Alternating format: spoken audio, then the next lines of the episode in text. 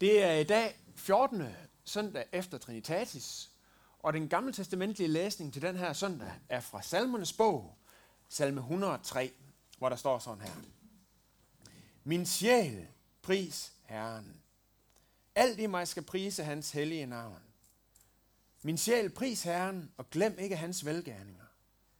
Han tilgiver al din skyld, helbreder alle dine sygdomme. Han udfrier dit liv fra graven. Han kroner dig med godhed og barmhjertighed. Han mætter dit liv med gode gaver, og du bliver ung igen som en ørn. Herren øver retfærdighed og ret mod alle undertrykte. Han kun gjorde Moses sine veje og israelitterne sine gerninger. Herren er barmhjertig og nådig, sen til vrede og rig på troskab. Han anklager ikke for evigt og vredes ikke for altid. Han gengælder os ikke vores synder og lønner os ikke efter vores skyld. Så høj som himlen er over jorden, så stor er hans nåde mod dem, der frygter ham. Så langt som øst ligger fra vest, så langt har han fjernet vores synder fra os. Som far er barmhjertig mod sine børn, er Herren barmhjertig mod dem, der frygter ham. For han ved, at vi er skabt, og husker på, at vi er støv. Menneskets liv er som græsset. Det blomster som markens blomster, og når vinden blæser over det, er det ikke mere. Der vel stod, ser man det ikke mere. Men Herrens troskab var fra evighed til evighed mod dem, der frygter ham. Og hans retfærdighed mod børnenes børn, mod dem, der holder hans pagt og husker hans bud og følger dem. Han har grundfæstet sin trone i himlen. Han hersker som konge over alle. Pris ham i hans engle. I stærke krigere, der udfører hans befaling i lydighed mod hans ord. Pris Herren alle hans herrer, hans tjenere, der udfører hans vilje. Pris Herren alle hans skaberværker, over alt i hans rige. Min sjæl, pris Herren.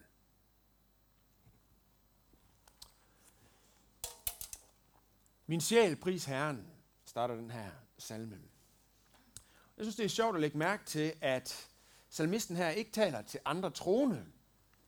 Det er heller ikke en missionstekst, hvor han taler til dem, som endnu ikke kender Gud. Og det er faktisk heller ikke en bøn, hvor han øh, taler til Gud. Men det er, det er en salme, hvor han taler til sig selv. Hvor han taler til sin sjæl, til sit sind, til sin egen tanke. De fleste mennesker kender den udfordring, at vores sind kan blive fyldt med uro og bekymringer. Og det er faktisk en stigende udfordring i, øh, i vores samfund i dag, og heldigvis er der stor bevågenhed og stor seriøsitet omkring det. Men ikke alle de løsninger, som der tilbydes, er lige gode. Et af tidens løsningsforslag lyder, du må tømme dit sind. Tøm dit sind. Og den forståelse har rod i buddhismen, og forståelsen af, at alt egentlig er en illusion. Så hvis bare, vi skal bare tømme det ud, fordi at det er alligevel bare en øh, illusion. En anden populær øh, løsningsforslag lyder, tænk positivt. Positiv tænkning. Sørg for at tænke positivt. Tænk ikke på det, som du oplever negativt, og sørg for alt i verden for at tænke på noget godt og noget positivt, noget, der gør dig i godt humør. Og virker det? Det gør det da. Det er en rigtig god ting. Og der er mange gode og sunde frugter af at tænke på det, som er godt, og det, som lykkes, og, og sådan nogle ting. Helt ærligt, det er det. Det er godt. Men udfordringen med positiv tænkning er, at når vi åbner øjnene igen, så er virkeligheden uden for os ikke vendret det mindste. De udfordringer og problemer, som der reelt set må være, det er de samme, uanset om vi tænker positivt eller ej. Salme 103 her, den foreslår en helt tredje løsning. Den siger ikke, tænk kun på det positive. Den siger heller ikke, tøm dit sind. Men den siger, fyld dit sind. Fyld dit sind med befriende sandheder. Salmisten siger til sin sjæl, glem ikke Herrens velgærninger. Min sjæl pris Herren. Og det er som om han ved, at hans sjæl har sådan ligesom en tendens til at være glemsom. Og så siger, kære sjæl, jeg ved godt, du har det med at glemme det, men husk Herrens velgærninger. Husk det, min sjæl. Og hele den her salme er faktisk en indre dialog, hvor han taler direkte og kraftfuldt til sin sjæl, for at massere evangeliet ind i sit eget hjerte. Han ønsker at lade sig fylde af de her befriende sandheder. Okay. Hvilke befriende sandheder trækker han så frem i den her salme? Jeg har fundet frem til tre ting. For det første, en fortid i fald, en nutid i fred og en fremtid i fryd. Fortid i fald, nutid i fred, fremtid i fryd. Først en fortid i fald. Vers 14. For han ved, at vi er skabt, husker på, at vi er støv. Menneskets liv er som græsset. Det blomster som markens blomster. Men når vinden blæser over det, er det ikke mere. Altså sagt med andre ord, øh, vi er egentlig lavet af støv. Og det kan godt ske, at på et tidspunkt, der blomstrer vi, og det ser ud til at gå godt, men det er helt sikkert, at på et tidspunkt, så visner vi igen. Og nej, det er måske ikke ligefrem noget, der hører ind i kategorien positiv tænkning, det vi her støder på. Og man kan spørge, hvordan kan det overhovedet have sin plads i en salme med befriende sandheder, som vi skal tale til vores sjæl? Hvordan kan det hænge sammen? Det kan det, fordi at når vi taler om vores støvhed, så dealer vi med virkeligheden. Så ser vi virkeligheden i øjnene. Og virkeligheden ifølge kristendommen er dobbeltsidig. For det første, så tror vi på, at verden er skabt af en Gud, som er uendelig godhed, uendelig kærlighed, uendelig visdom og uendelig skønhed. Og derfor er det en reel erfaring i livet, at livet er godt, at livet er meningsfyldt, at livet er dejligt. Fordi alt kommer fra Gud, som er uendelig god. Men for det andet, så de første mennesker, der levede, valgte Gud fra og sagde til Gud, ved du hvad Gud, jeg tror faktisk, vi klarer os bedre uden dig. Du skal ikke sætte dagsordenen i vores liv, og hvis du skal have en plads i vores liv, så skal vi nok selv definere rammerne for det. Og med det, at de fjernede sig fra Gud, så kom der alt muligt andet ind i tilværelsen her på den her jord. Gud, som alt godt kom fra og kommer fra, blev sat ud på et sidespor. Og i stedet fik vi konflikter og had og skam, sygdom og frygt og død. Og det er også en reel erfaring, at tilværelsen er smertefuld. Kristendommen giver en utrolig realistisk beskrivelse af virkeligheden, som den er. At den er smuk. At den er dejlig. At den er meningsfuld. At den er positiv. Men samtidig, at den kan være smertefuld og tilsyneladende håbløs. Før sommerferien, så var jeg til en af alle de her mange øh, øh sommerafslutninger, som der jo er. Øh, og det her, det var i Vontel Boldklub med min yngste søn Josva. I ved, den her slags sommerafslutninger, hvor forældrene skal spille imod øh, børnene. Og man kan se, godt nok har forældrene stadigvæk længere ben, men de er altså ikke lige så hurtige til at flytte dem. Og det er altid spændende, hvem der vinder. Og øh, jeg er glad for, at vi, vi, vi kunne vinde i år. Det gjorde vi altså. Men det var meget knepen, så jeg gruer lidt for næste år, om jeg skal sende Bente afsted eller noget andet, fordi altså, det er simpelthen ikke, jeg, jeg er ikke sikker på, at det holder. Og jeg skal også indrømme, at det var ikke, det var ikke min fortjeneste, at vi vandt i år. Men så, øh, I ved, efter de her sommerafslutninger, så skal man have grillpølser og have sodavand og øl. Og da en af fædrene blev budt en øl, så sagde han, nej tak, jeg drikker ikke alkohol længere. Det kan jeg huske, han gjorde sidste år. Øh, og vi sad sammen og spiste vores pølse, og øh, så fortalte han, at han havde været i alkoholbehandling. Fordi at det var endt med, at han skulle have en hel flaske sprut, før han kunne falde i søvn om aftenen.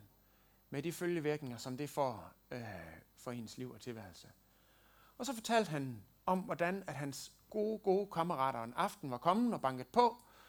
Og øh, den største af dem sagde, nu har du to muligheder, du kan selv vælge. Den første er, at du følger frivilligt med os i alkoholbehandling, for du er blevet en alkoholiker, og din far har lov at betale for den her behandling. Og den anden mulighed, du har, det er, at vi går ud i haven, og så tager vi tre omgange på nervekamp. Og hvis du vinder, så må du selv bestemme, hvad du gør. Og hvis jeg vinder, så følger du med alligevel. Det er gode kammerater. Og som han sagde, Så sagde han, jamen, så kunne jeg lige så godt følge med med det samme. Og det gjorde han så, og han fortalte om, hvordan han havde været i den her behandling øh, ud fra noget, der kaldes 12-trinsprogrammet, og nu var en del af anonyme alkoholikere, hvor man også bruger det her 12-trinsprogram. Og lige kort fortalt, så anonyme alkoholikere er nu spredt ud over hele verden og hjælper mod alle mulige forskellige former for afhængighed. Og øh, jeg synes bare, det var vildt sejt. Og han sagde, nej, jeg skal ikke have noget. Jeg drikker ikke alkohol længere. Og så fortalte han den her historie. Vildt sejt. Og jeg blev lidt nysgerrig. Jeg tog hjem og googlede det her anonyme alkoholiker og 12 program og sådan nogle ting.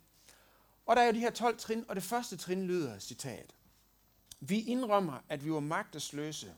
Vi indrømmede, at vi var magtesløse over for alkohol, og at vi ikke kunne klare vores liv. Færdig. Vi indrømmede, at vi var magtesløse over for alkohol, og at vi ikke kunne klare vores liv. Det er det første punkt. Og det er simpelthen der, befrielsen starter. Hvis ikke man tager punkt 1, jamen så kommer man ikke videre i det her forløb. Uden at se virkeligheden i øjnene, så sker der ingenting. Og så sidder vi uhjælpeligt fast i status quo. For to uger siden var jeg sammen med min svoger, som fortalte om, at han har været ude at besøge en, som han var blevet venner med. Og øh, hans kammerat der, som han har været ude at besøge, han var kommet til tro for nogle år siden. Egentlig en meget sjov historie. Han kendte ikke Gud eller noget, men han, øh, han havde spøgelser i sit hus. Og det var ikke så rart. Og så havde han øh, bedt en præst om at komme ud og hjælpe. Det var faktisk en dansk oasepræst, som så var kommet derud, og i Jesu navn jagede de her spøgelser ud. Og det var manden meget glad for. Og så sagde præsten til ham, hvis du kunne tænke dig at have Jesu kærlighed og hans kraft og hans tilgivelse og hans nærvær i dit liv på en permanent basis, så kan du få lov til at blive kristen. Var det noget, du var interesseret i? Og så sagde manden, ja, yeah, det ville jeg godt nok gerne. Og så bad de sammen, og han gav sit liv til Jesus. Og øh, begyndte at komme i en, i en menighed, som jeg egentlig synes var rigtig dejlig. Men øh, han sagde, at det var ligesom om, at... Hvordan var det, han sagde? Øh, han sagde, at det var ligesom om, der var noget, der ikke rigtig stemte. Der var noget, han ikke rigtig kunne få til at falde på plads alligevel i sit liv. Og så fortæller han, hvordan han efter to år fandt en podcast, også om noget med kristendom, hvor han hørte talen om, at vi er syndere. Det har han altså kørt i, i, i de to år, han var kommet i den her kirke. Men lige pludselig så var der noget, der faldt på plads for ham. For det forklarede, hvorfor han er til oplevede en modvilje mod at gøre det, som var godt. Og hvorfor han er til havde en modvilje mod Gud og mod at være sammen med ham. Og hvorfor den her tilværelse af og til indeholdt smerte og tørhed. Fordi der er noget i den her verden, der er støv.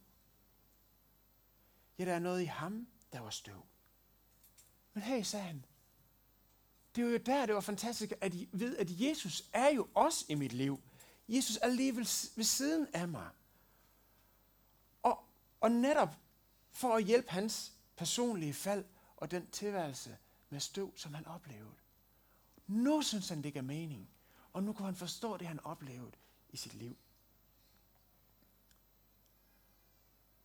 Så hvorfor, det, hvorfor er det en befriende sandhed at se i øjnene, at vi har en fortid i fald? Jo, det er det, fordi det giver os et realistisk billede af vores virkelighed, som manden jeg lige har fortalt jer om. Og så fordi, at det åbner vores øjne for, at vi har brug for hjælp. Ligesom det er i Anonym Alkoholikers 12-trinsprogram. Den erkendelse er helt afgørende for, at der kan begynde at ske en forvandling og en befrielse i vores liv. Så en fortid i fald. Så lad os prøve at kigge på det næste. En nutid i fred. Det, som salmisten taler til sig selv i den her salme, det tager udgangspunkt i, at Gud er i hans liv. Men der er faktisk også nogle udtryk om Gud, som ikke er særlig fredelige, kan man sige, i den her salme.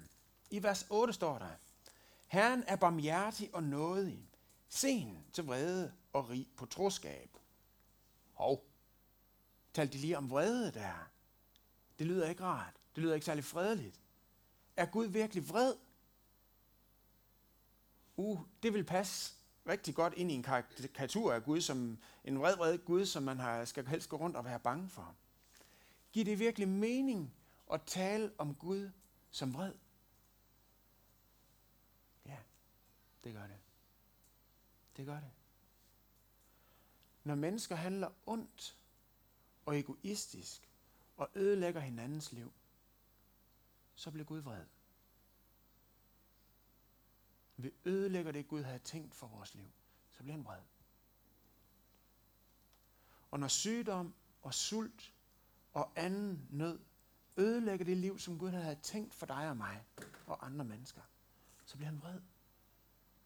For det var ikke det, han ville. Men det er ikke en hissig vrede, en uforudsigelig vrede, som man skal gå og være bange for. Guds vrede er så meget anderledes end vores menneskelige vrede. Prøv lige at lægge mærke til, hvad der står om den her. I vers 8, der står, han er sen til vrede og rig på troskab.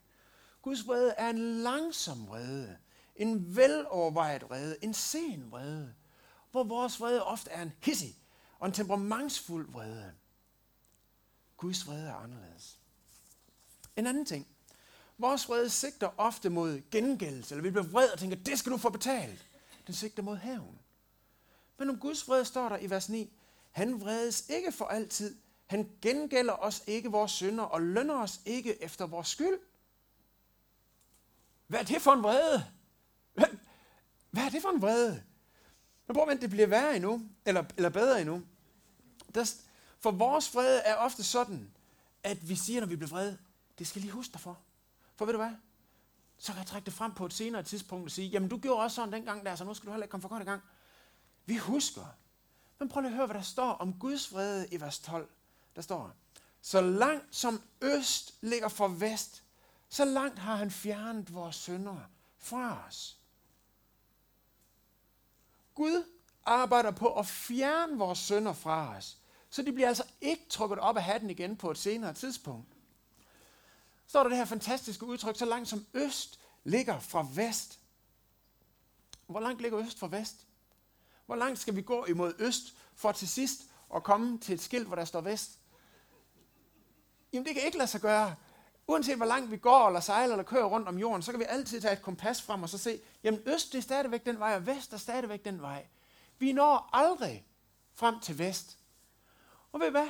Det er fordi Gud han fjerner vores synder så langt, så de aldrig nogensinde mere kommer til at møde os. Gud kommer aldrig til at hive vores synder op af hatten igen, når de først er tilgivet.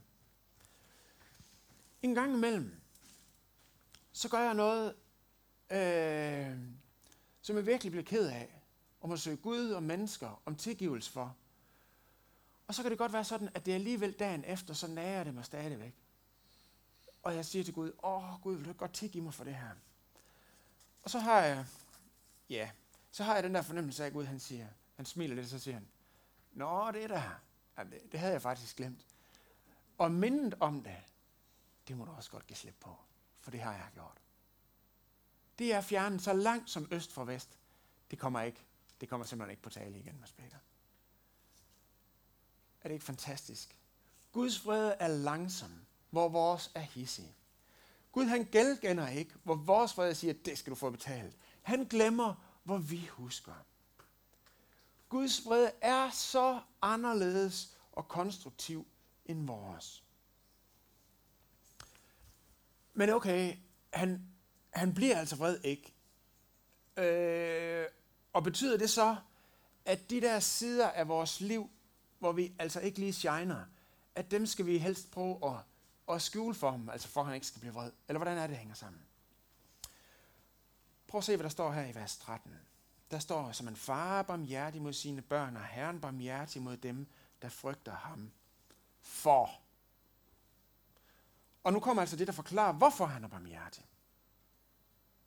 Hvad tror du, der står han? Tror du, der står, han er barmhjertig? Fordi han har set, at vi klarer os rimelig godt på andre områder, og egentlig, der er meget godt at sige om os. Er det derfor, han er barmhjertig. Nej. Han er barmhjertig, for han ved, at vi er skabt og husker på, at vi er støv. Så selv når han ser vores skyld, vores støv, så vækker det hans barmhjertighed. Det større behov, det større medfølelse. Des mere støv og brudhed, det større barmhjertighed. Hos Gud er det absolut bedste sted, vi kan være ærlige og lade facaderne falde. For jo mere han ser at vores behov for ham, jo mere vælger der op af barmhjertighed i hans hjerte.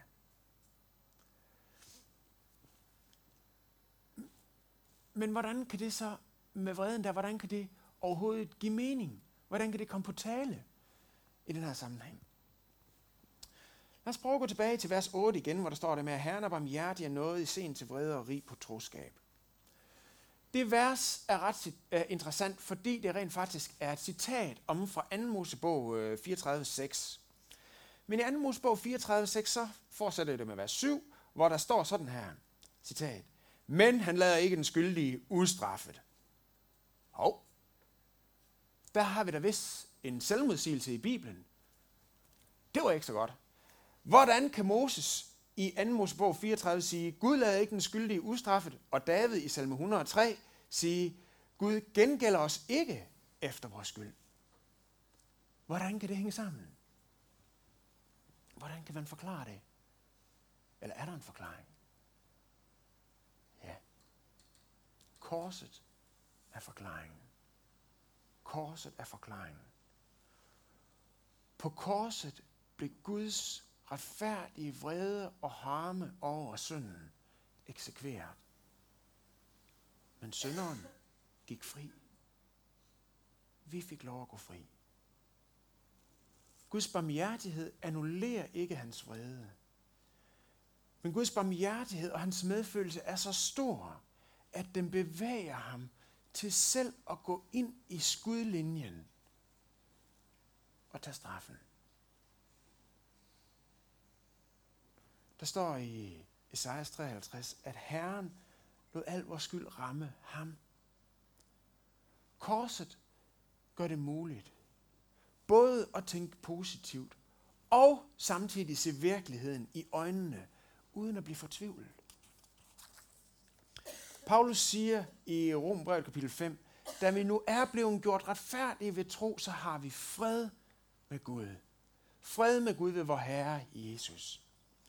Vi har en nutid i fred. En nutid i fred.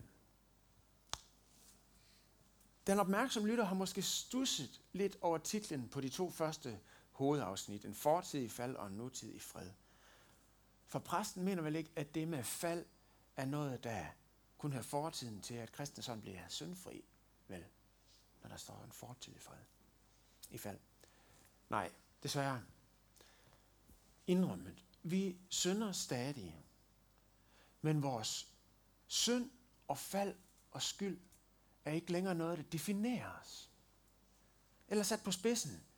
Synd er stadigvæk noget, vi gør, men det er ikke længere vores identitet.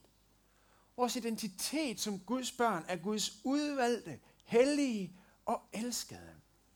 Og synden er ikke længere herre over os. Vi har en nutid i fred som der står i salmen. Han tilgiver al din synd. Og vers 4.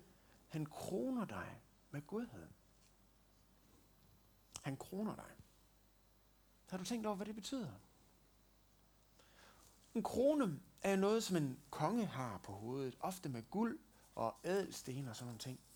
Og kronen udtrykker kongens betydning, hans værdighed og hans ære.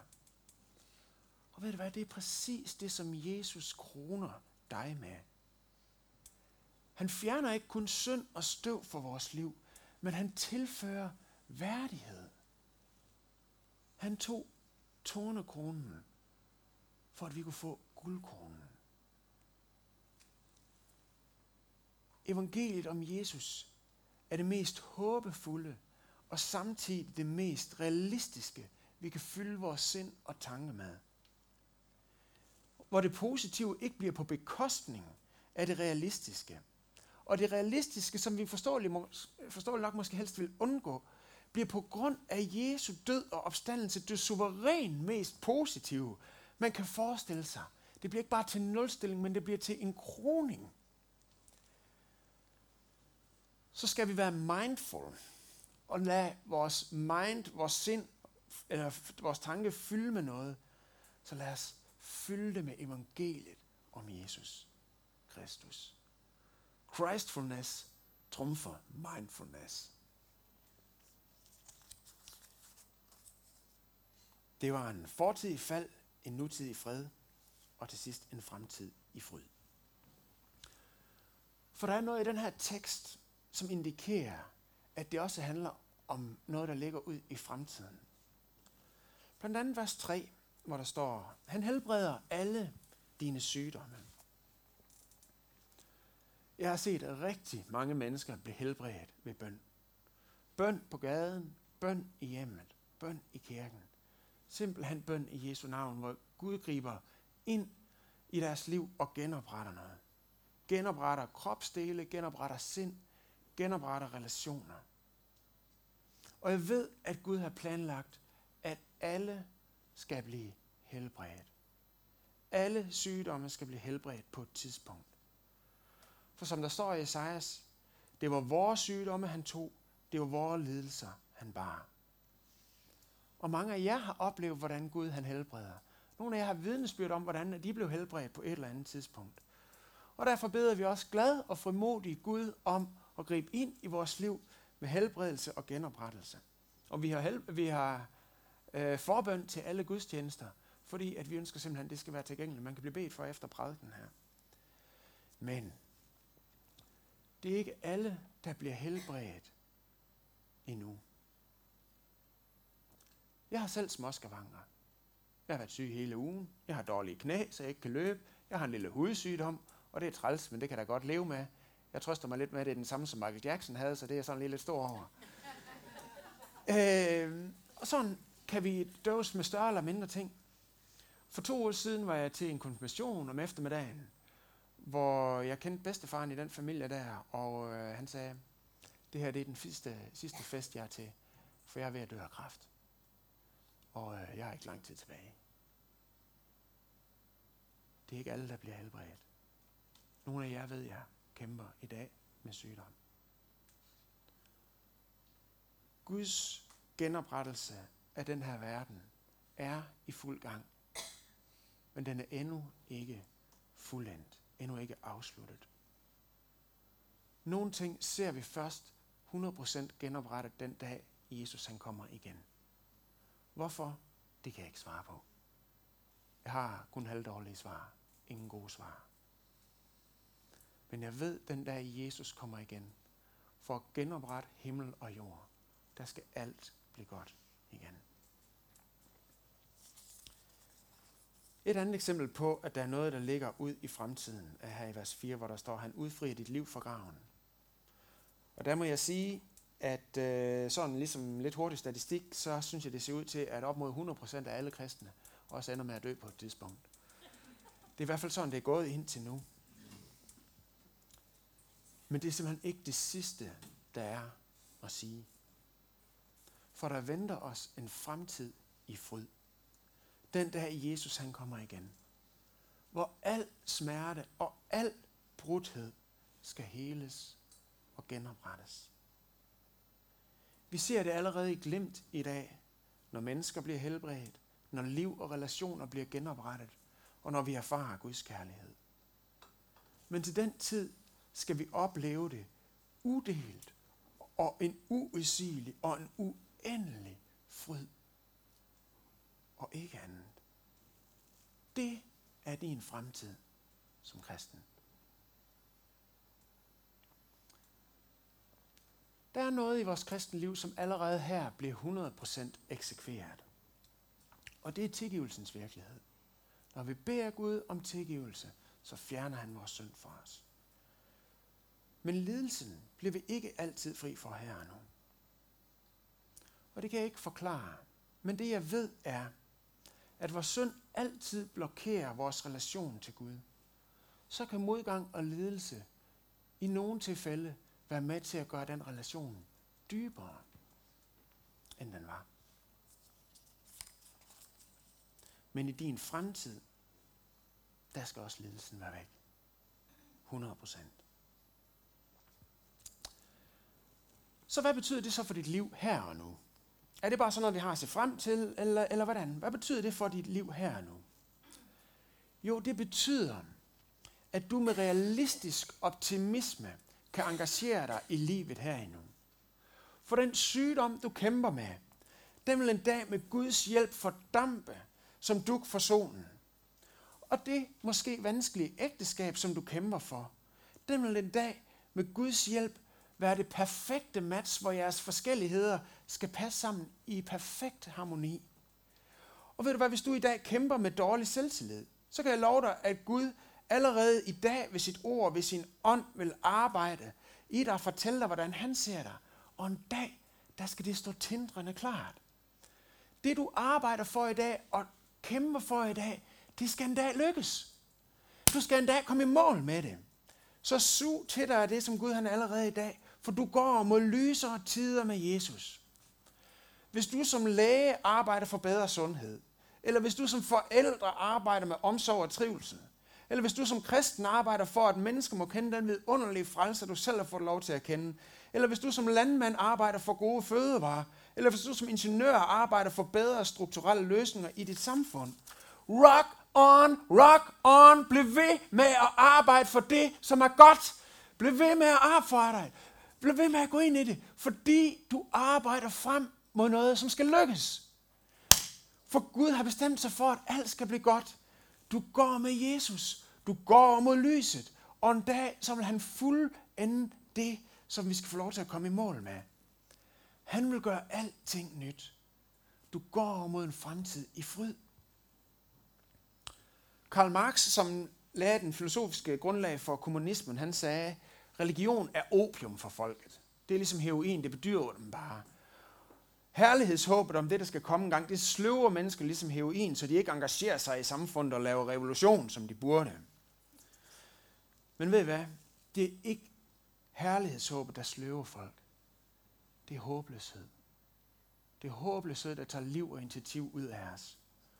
Og der er ingenting så håbefuldt og samtidig så realistisk og positivt som det kristne evangelium. Om en fortid i fald, en nutid i fred og en fremtid i fryd.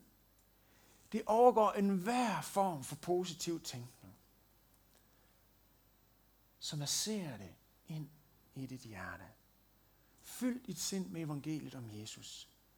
Og lad dit intellekt blive udfordret og formet af det skønneste af alt. Min sjæl, pris Herren, og glem ikke hans velgærninger. Lad os rejse os op og bede.